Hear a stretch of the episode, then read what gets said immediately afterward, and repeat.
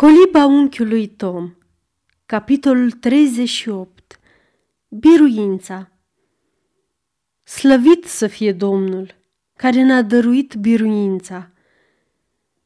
Străbătând calea istovitoare a vieții, câți dintre noi nu s-au gândit în anumite ceasuri că ar fi mult mai ușor să mori decât să trăiești?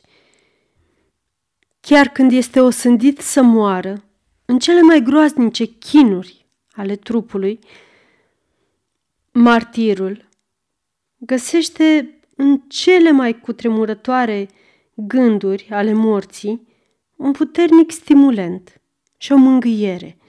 Există într-adevăr o exaltare, o vibrare a sufletului care te ajută să treci prin suferințele oricărei încercări și care este izvorul odihnei și al slăvii veșnice. Dar a trăi, a îndura zi de zi în robirea amară, josnică, hărțuitoare, care zdruncină nervii, înăbușă orice sensibilitate.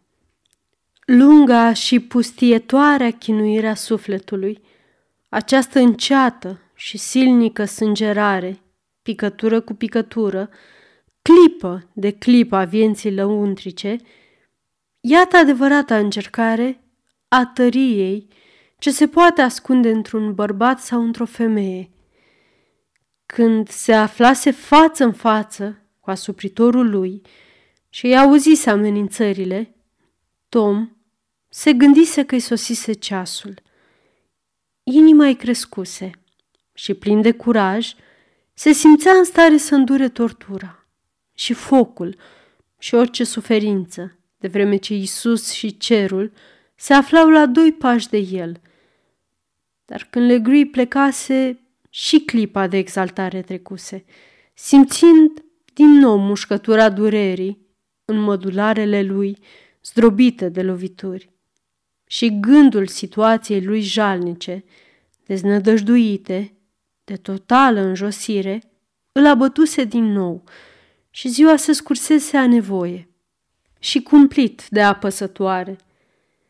Cu mult înainte ca rănile lui să se fi vindecat, Legri îl trimisese la munca obișnuită a câmpului.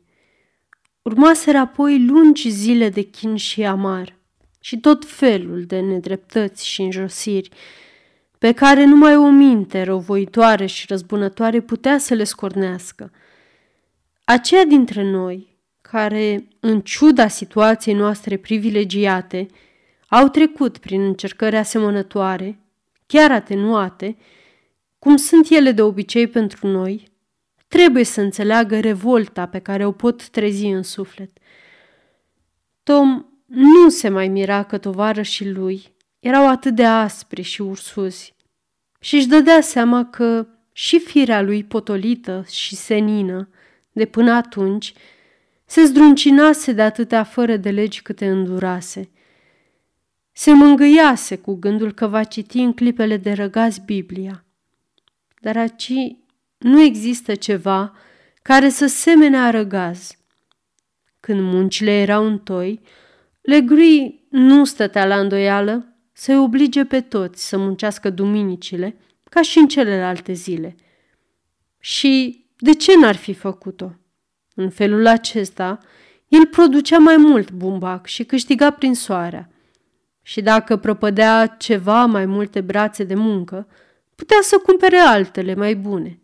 La început, Tom obișnuia să citească un verset sau două din Biblie, la lumina pâlpâietoare a focului, după ce se înapoia de la truda lui zilnică.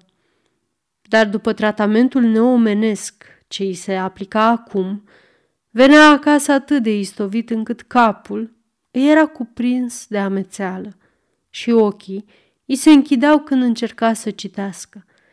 Sfârșit de oboseală, era nevoit să se culce odată cu ceilalți.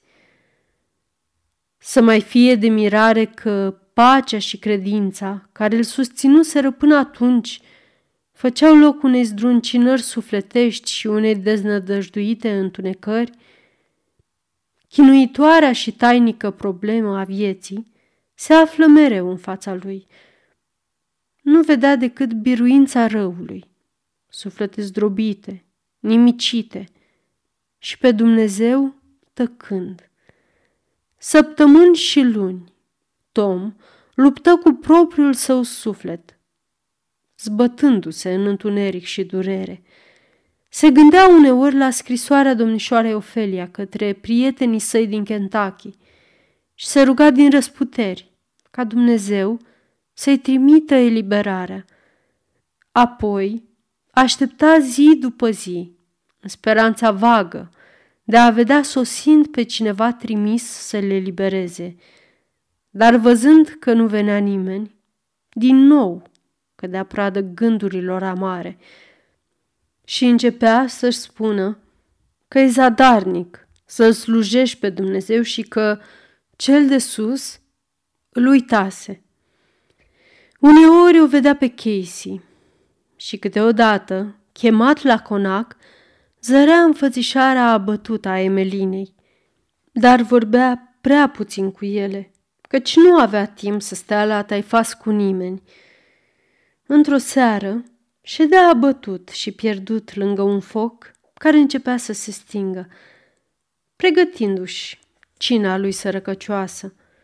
Aceasta este o înregistrare Cărțiaudio.eu. Pentru mai multe informații sau dacă dorești să te oferi voluntar, vizitează www.cărțiaudio.eu. Toate înregistrările Cărțiaudio.eu sunt din domeniu public.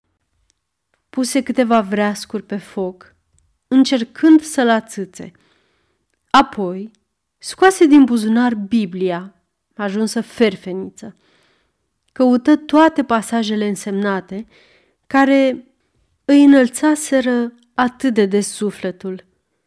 Cuvintele patriarhilor și profeților, ale poeților și ale înțelepților, care prin negura vremurilor au insuflat curaj omului. Glasuri din marea legiune a martorilor nevăzuți, care ne întovărășesc pe drumul lung și greu al vieții.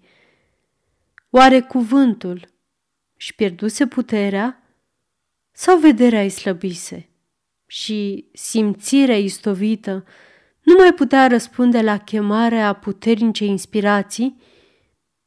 Oftând din greu, băgă Biblia în buzunar.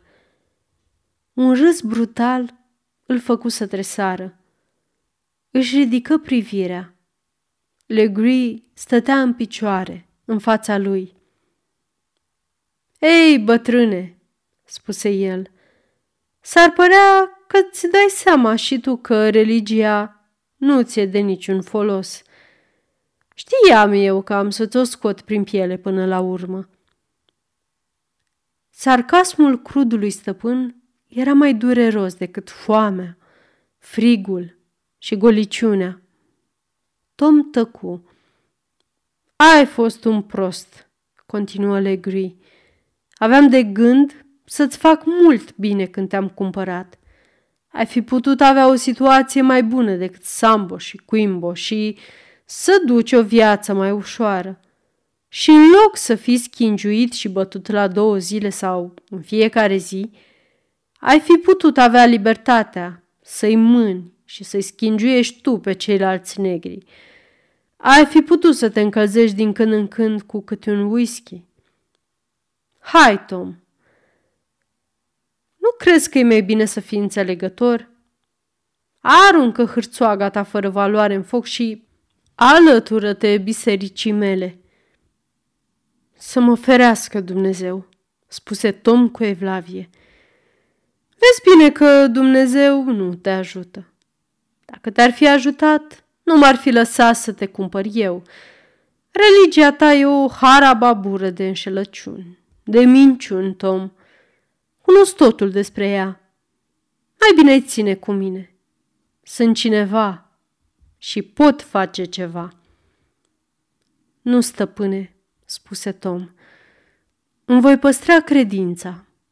Dumnezeu poate să mă ajute sau nu. Eu însă nu-l voi părăsi și voi crede în el până la capăt. Nebun ce ești, bolborosi Legree scuipându-l furios și lovindu-l cu piciorul. Nu-i nimic. Mă țin eu de capul tău și până la urmă am să te birui. Ai să vezi. Și Bruta îi întoarse spatele și se îndepărtă. Când o greutate mare îți apasă pe suflet, dincolo de orice îndurare, revolta atinge asemenea culmi încât fiecare resort fizic și moral se încordează până la desperare, încercând să scape de această povară. După această clipă, cea mai mare suferință este urmată de un val de bucurie și de curaj. Așa se întâmplă și cu Tom. Bat jocurile nelegiuite ale hainului său stăpân, cufundară sufletul său în cea mai adâncă deznădejde și, cu toate că mâna credinței sale se agață încă de stânca veșnică, încleștarea ei era tot mai desperată și mâna începea să amorțească. Tom ședea lângă foc, împietrit. Dintr-o dată, totul păru că dispare și în fața lui se înălță viziunea celui încununat, cu coroana de spini, bat jocorit și sângerând. Tom privi cu spaimă și uimire răbdarea plină de măreție, întipărită pe acest chip. Ochii adânci și patetici îl răscoliră până în adâncul inimii. Sufletul lui se trezi și, copleșit de emoție, Tom întinse mâinile și căzu în genunchi, în timp ce viziunea se transforma încetul cu încetul. Spinii ascuțiți se prefăcură în raze de lumină și, într-o strălucire de neînchipuit, el văzu același chip, aplecându-se milostiv asupra lui și auzi o voce spunându-i Cel ce se va birui va fi așezat alături de mine, pe tronul meu, tot astfel după cum și eu m-am biruit și șed alături de tatăl meu pe tronul său. Cât timp rămase fără cunoștință, nu știa. Când își reveni, focul se stinsese, iar hainele erau pătrunse de umezeala rece a nopții. Dar criza înspăimântătoare a sufletului său trecuse și bucuria ce îl umplea era atât de puternică încât nu mai simțea nici foamea, nici frigul, nici înjosirea sau dezamăgirea și toată nenorocirea sa. În această clipă, el se desprinse din adâncul sufletului de toate speranțele acestei vieți și își dărui infinitului întreaga voință, într-o totală jerfire de sine. Tom își îndreptă privirea către stelele tăcute și nemuritoare, simbol al cetelor de îngeri care veșnic privesc în jos, spre oameni. Și în singurătatea nopții răsunară cuvintele biruitoare ale unui imn pe care de atâtea ori îl cântase în zile mai fericite, dar niciodată cu sentimentul ce îl stăpânea acum. Se va topi pământul ca omătul, iar soarele nu va mai străluci, dar Dumnezeu a toate Creatorul, de-a pururi cu mine va fi. Și când această viață muritoare, ca tot cei muritori se va sfârși, în lumea cealaltă, în bună pace și bucurie, veșnic voi trăi. Când multe zeci de mii de ani trăi vom, strălucitori ca soarele în zenit, tot nu vom apuca destulă vreme să-L preamărim pe Cel ce ne-a primit. Cei ce cunosc poveștile religioase ale populațiilor aflate în sclavie știu că întâmplări de acest fel sunt foarte obișnuite. Am auzit unele deosebit de mișcătoare și duioase, povestite de aceste persoane. Psihologia ne vorbește despre o stare în care reprezentările spiritului ajung atât de puternice și de covârșitoare, încât izbutesc să stăpânească simțurile periferice, obligându-le să dea forme concrete întruchipărilor imaginației. Cine ar putea măsura tot ceea ce un spirit atotputernic poate face din aceste însușiri ale vieții noastre muritoare sau cuprinde căile prin care el poate îmbărbăta sufletele abătute ale celor în deznădejde. Dacă sclavul sărac și uitat crede că Isus s-a arătat și a vorbit, cine ar putea tăgădui spusele lui? N-a spus el oare că misiunea lui în toate timpurile este de a tămădui pe cei cu sufletele bolnave și de a elibera pe cei zdrobiți? Când revărsatul cenușiu al zorilor îi trezi pe cei care dormeau ca să se ducă la munca câmpului, printre nenorociții aceia zdrențuiți și clănțănind de frig, se afla unul care mergea cu pas de biruitor, căci mai tare decât pământul pe care pășea, era nestrămutata lui credință în acea iubire tot puternică și veșnică. Alegri, n-ai decât să-ți încerci acum toate forțele, chinurile cele mai puternice, nenorocirea, înjosirile, lipsurile și pierderea tuturor lucrurilor nu vor face decât să grăbească procesul prin care sclavul tău va fi făcut rege și slujitor al lui Dumnezeu. Din această clipă, o neprihănită liniște învălui sufletul umil al acelui asuprit și prezența neîncetată a Mântuitorului îl lumină ca un templu. Se sfârșise acum cu sângerarea pământeștilor păreri de rău ale sufletului. Se sfârșise cu șovăirile nădejdii și cu temerile. Voința omenească biruită, sângerândă și luptând din greu, era acum cu totul contopită cu divinitatea.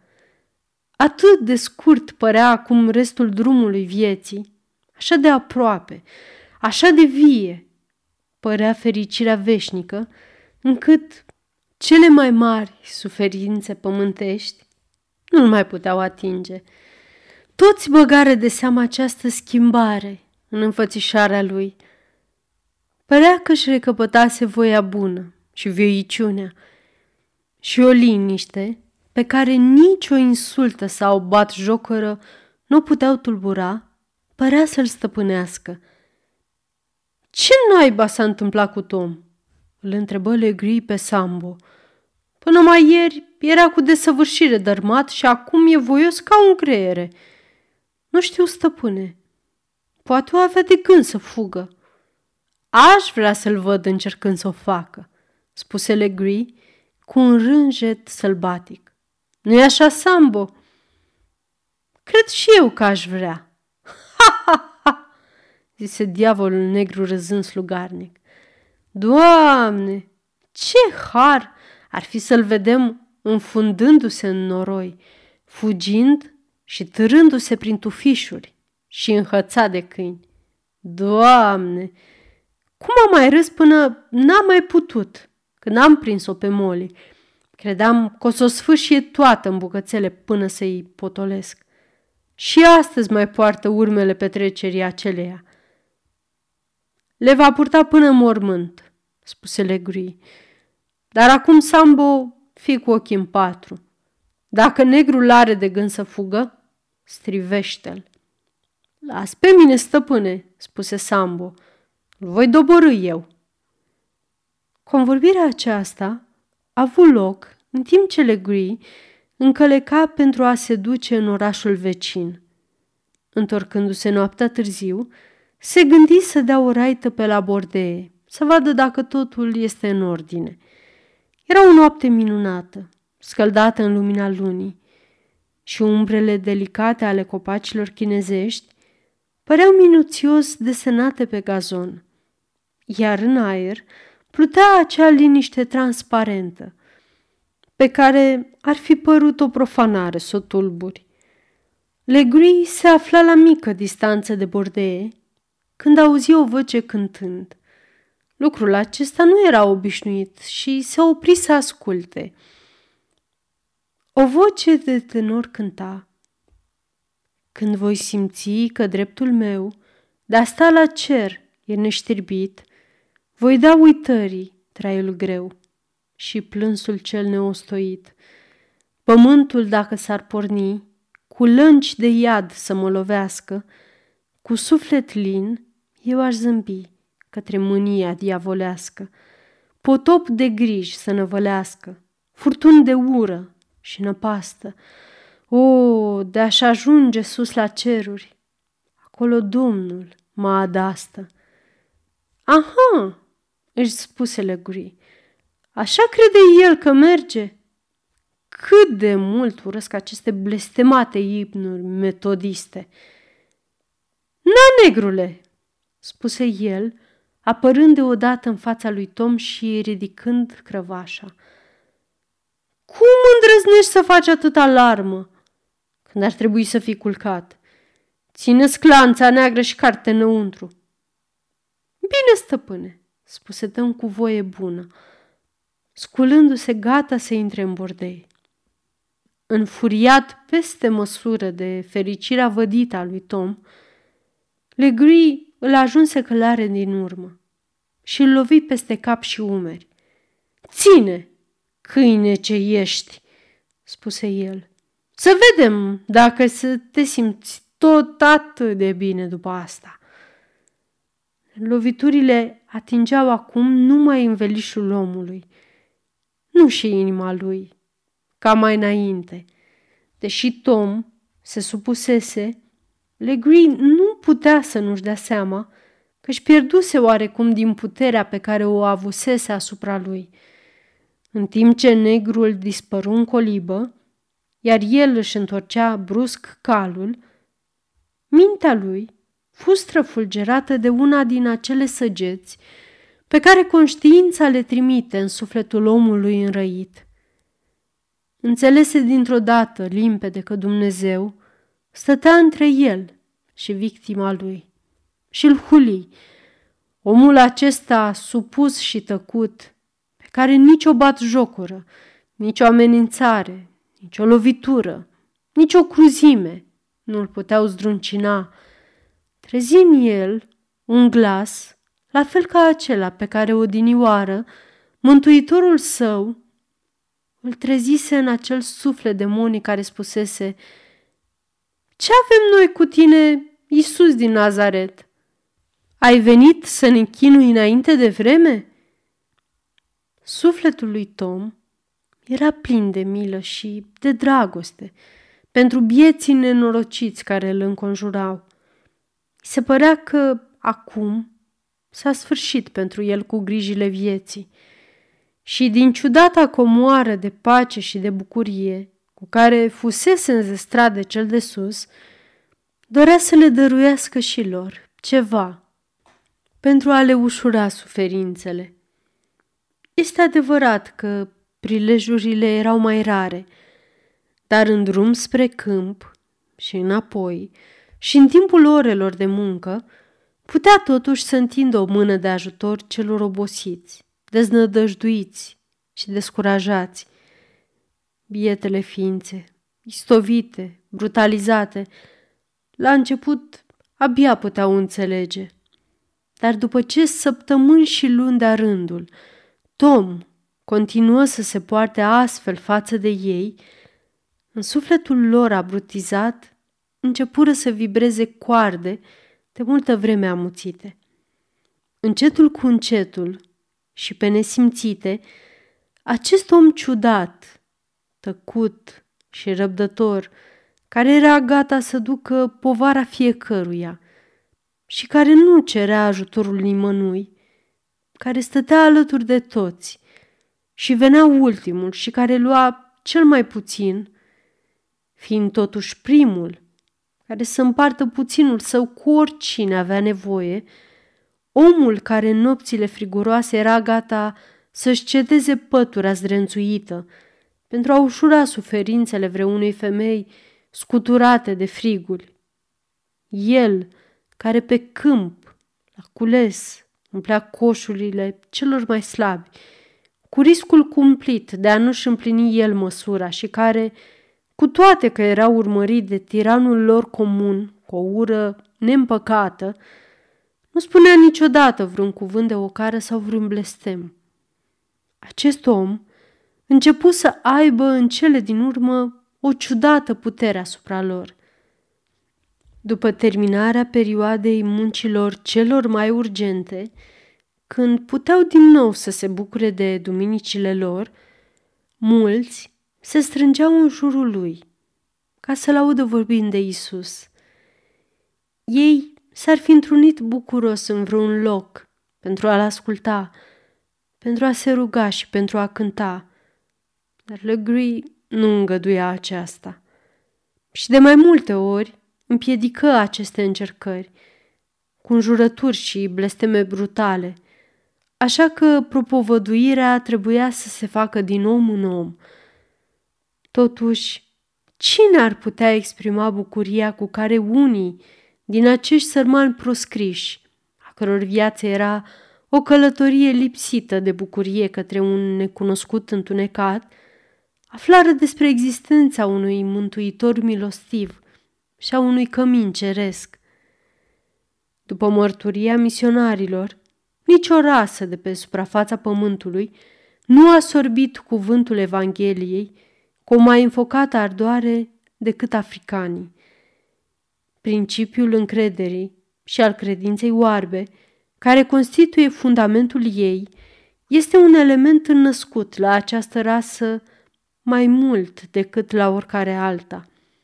Și s-a constatat foarte des că o sămânță rătăcită a adevărului, purtată de vântul întâmplării, în inimile cele mai ignorante, a dat la negri roade, al căror belșug a pus în umbră roadele din inima unor oameni de o cultură mai înaltă și mai aleasă. Sărmana femeie mulatră, a cărei credință simplă fusese aproape strivită și nimicită de avalanșa cruzimilor și nedreptăților ce se abătuseră asupra ei, își simți sufletul înălțându-se. La auzul imnurilor și pasajelor din Sfânta Scriptură, pe care acest misionar îi le șoptea la ureche din când în când, pe când se duceau și se înapoiau de la lucru. Chiar și mintea rătăcită și pe jumătate nebună a lui Casey era potolită.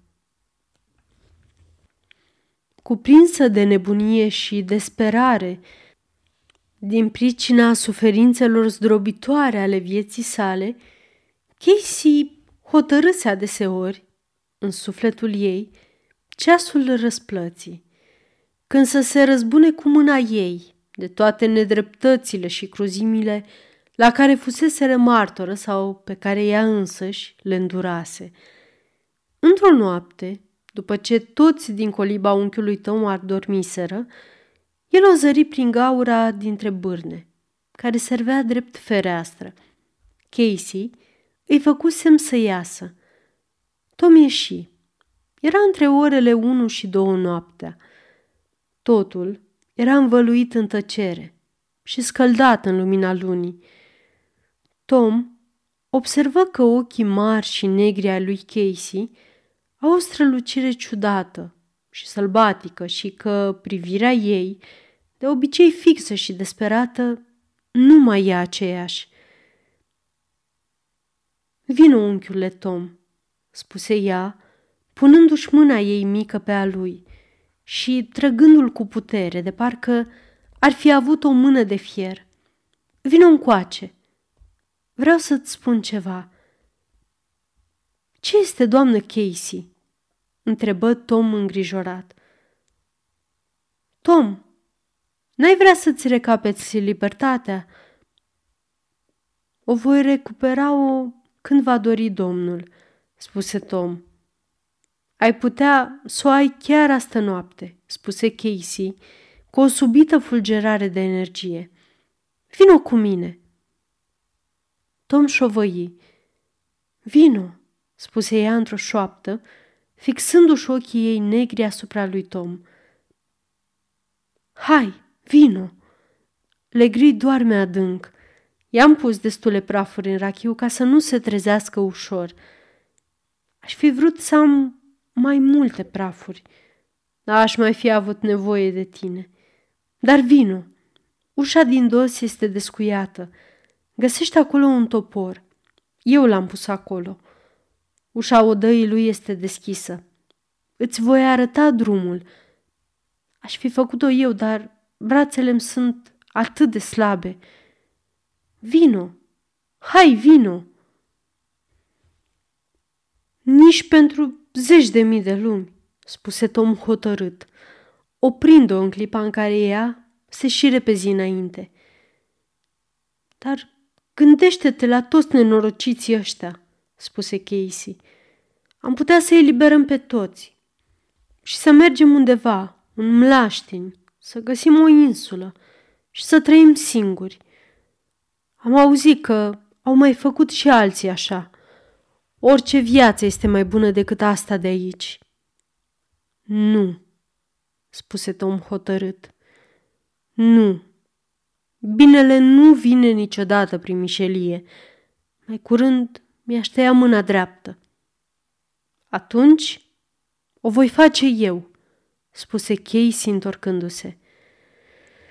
O, doamnă Casey, rostit Tom, aruncându-se înaintea ei. Dragul Domnului care a murit pentru tine, nu-ți vinde sufletul diavolului. Numai rău va ieși din toate acestea. Dumnezeu nu ne-a chemat să ne răzvrătim. Trebuie să suferim și să așteptăm. Să aștept, spuse Casey. N-am așteptat oare? Am așteptat până mi s-a tulburat mintea și mi s-a îmbolnăvit inima. De ce m-a făcut să sufăr? De ce a făcut să sufere sute de sărmane ființe? Oare nu-ți stoarce toată vlaga din tine? Am fost chemată. El mă cheamă. I-a sosit ceasul și voi avea sângele inimii lui. Nu! Nu! Nu! spuse Tom, ținând în mâinile sale micuțele ei mâini, care se încleșteau cu o violență spasmodică. Nu! Biet suflet rătăcit! Nu trebuie să faci asta! Mântuitorul nostru, slăvit și iubit, n-a vărsat niciodată alt sânge decât pe al său. Și pe acesta l-a vărsat pentru noi când îi eram vrăjmași. Doamne, ajută-ne să călcăm pe urmele Lui și să iubim pe vrăjmașii noștri. Să iubim, spuse Casey cu o privire fioroasă. Să iubim acești vrăjmași este peste puterile unui om. Nu, doamnă, nu este, stărui Tom privind în sus. El este acela care ne dă puterea să o facem. Și în aceasta stă biruința. Când putem să ne rugăm și să iubim în pofida oricăror mizerii, atunci lupta s-a sfârșit și am dobândit biruința. Slăvit fie Domnul! Și cu lacrimi curgând și roaie și cu vocea tremurândă, negrul privi către cer. Africa, ultima dintre națiuni chemată să primești coroana de spini, flagelarea, sudoarea de sânge, crucea pătimirii. Aceasta este biruința ta. Prin aceasta vei domni alături de Isus, când împărăția sa va fi să vină pe pământ. Credința fierbinte și adâncă a lui Tom, blândețea vocii, lacrimile sale, picurară ca roa pe mintea sălbăticită și zdruncinată a bietei femei.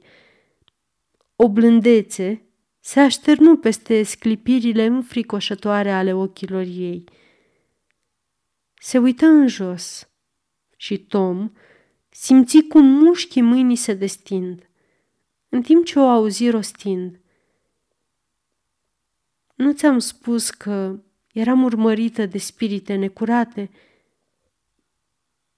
Unchiule Tom, nu pot să mă rog. Ce mult aș vrea să pot. De când au fost vânduți copiii mei, nu m-am mai rugat niciodată. Ceea ce spui tu trebuie să fie adevărat. Știu că trebuie să fie. Dar când încerc să mă rog, nu pot decât să urăș și să blestem. Nu pot să mă rog. Biet suflet, spuse Tom cu compătimire. Satana dorește să te aibă și te vântură ca pe grâu. Mă rog Domnului pentru tine. O, doamnă Casey, întoarce-te la Mântuitorul nostru iubit. El a venit să aline pe cei cu sufletele zdrobite și să mângâie pe toți cei înlăcrimați. Casey stătea nemișcată și lacrimi mari, grele, picurau din ochii ei plecați. Doamnă Casey, reluă Tom, pe un ton șovăitor, după ce o privi câtva timp în tăcere. Dacă ai putea să pleci de aici, dacă acest lucru ar fi cu putință, v-aș sfătui pe tine și pe Emelin să o faceți. Bineînțeles, dacă ați putea să plecați fără vărsale de sânge, altfel nu. Ai vrea să încerci să vii cu noi, unchiule Tom? Nu. Era un timp când o doream, dar Domnul mi-a dat o datorie de împlinit, pe lângă aceste biete suflete. Voi rămâne cu ei și îmi voi duce crucea până la sfârșit. Cu voi e cu totul altceva. Pentru voi este o adevărată capcană. E mai mult decât puteți îndura și e mai bine să plecați dacă puteți. Nu cunosc alt drum decât cel ce trece prin mormânt, spuse Casey. Nu e animal sau pasăre care să nu-și găsească un cuib undeva. Până și șerpii și crocodilii au locurile lor unde să se culce și să fie liniștiți. Dar pentru noi nu-i niciun loc. Până în inima celor mai întunecate mlaștini, câinii lor ne vor urmări și ne vor găsi. Toți și toate sunt împotrivă-ne, până și bestiile li s-au alăturat împotriva noastră. Și unde am putea merge oare? Tom rămase tăcut. După un timp, spuse, Cel ce a salvat pe Daniel în cușca leilor, care a scăpat copiii de cuptorul încins, cel ce a umblat pe mare și a poruncit furtunii să se oprească, acela trăiește. Și eu am strămutata credință că el vă poate elibera. Încercați și eu mă voi ruga din răsputeri pentru voi. Datorită cărei ciudate legea minții se întâmplă oare – ca o idee trecută cu vederea și călcată în picioare, ca o piatră nefolositoare, să sclipească dintr-o dată într-o lumină nouă, ca un diamant descoperit abia atunci. Foarte des, Casey frământase îndelung toate planurile de evadare, părăsindu-le pe toate, ca lipsite de sorți de izbândă. Dar, în această clipă, îi străfulgeră prin minte un plan atât de simplu și de realizabil în toate amănuntele lui, încât o mare nădejde se trezi în ea. Unchiule Tom, voi încerca, spuse ea dintr-o dată. Amin, rosti Tom. Dumnezeu să te ajute.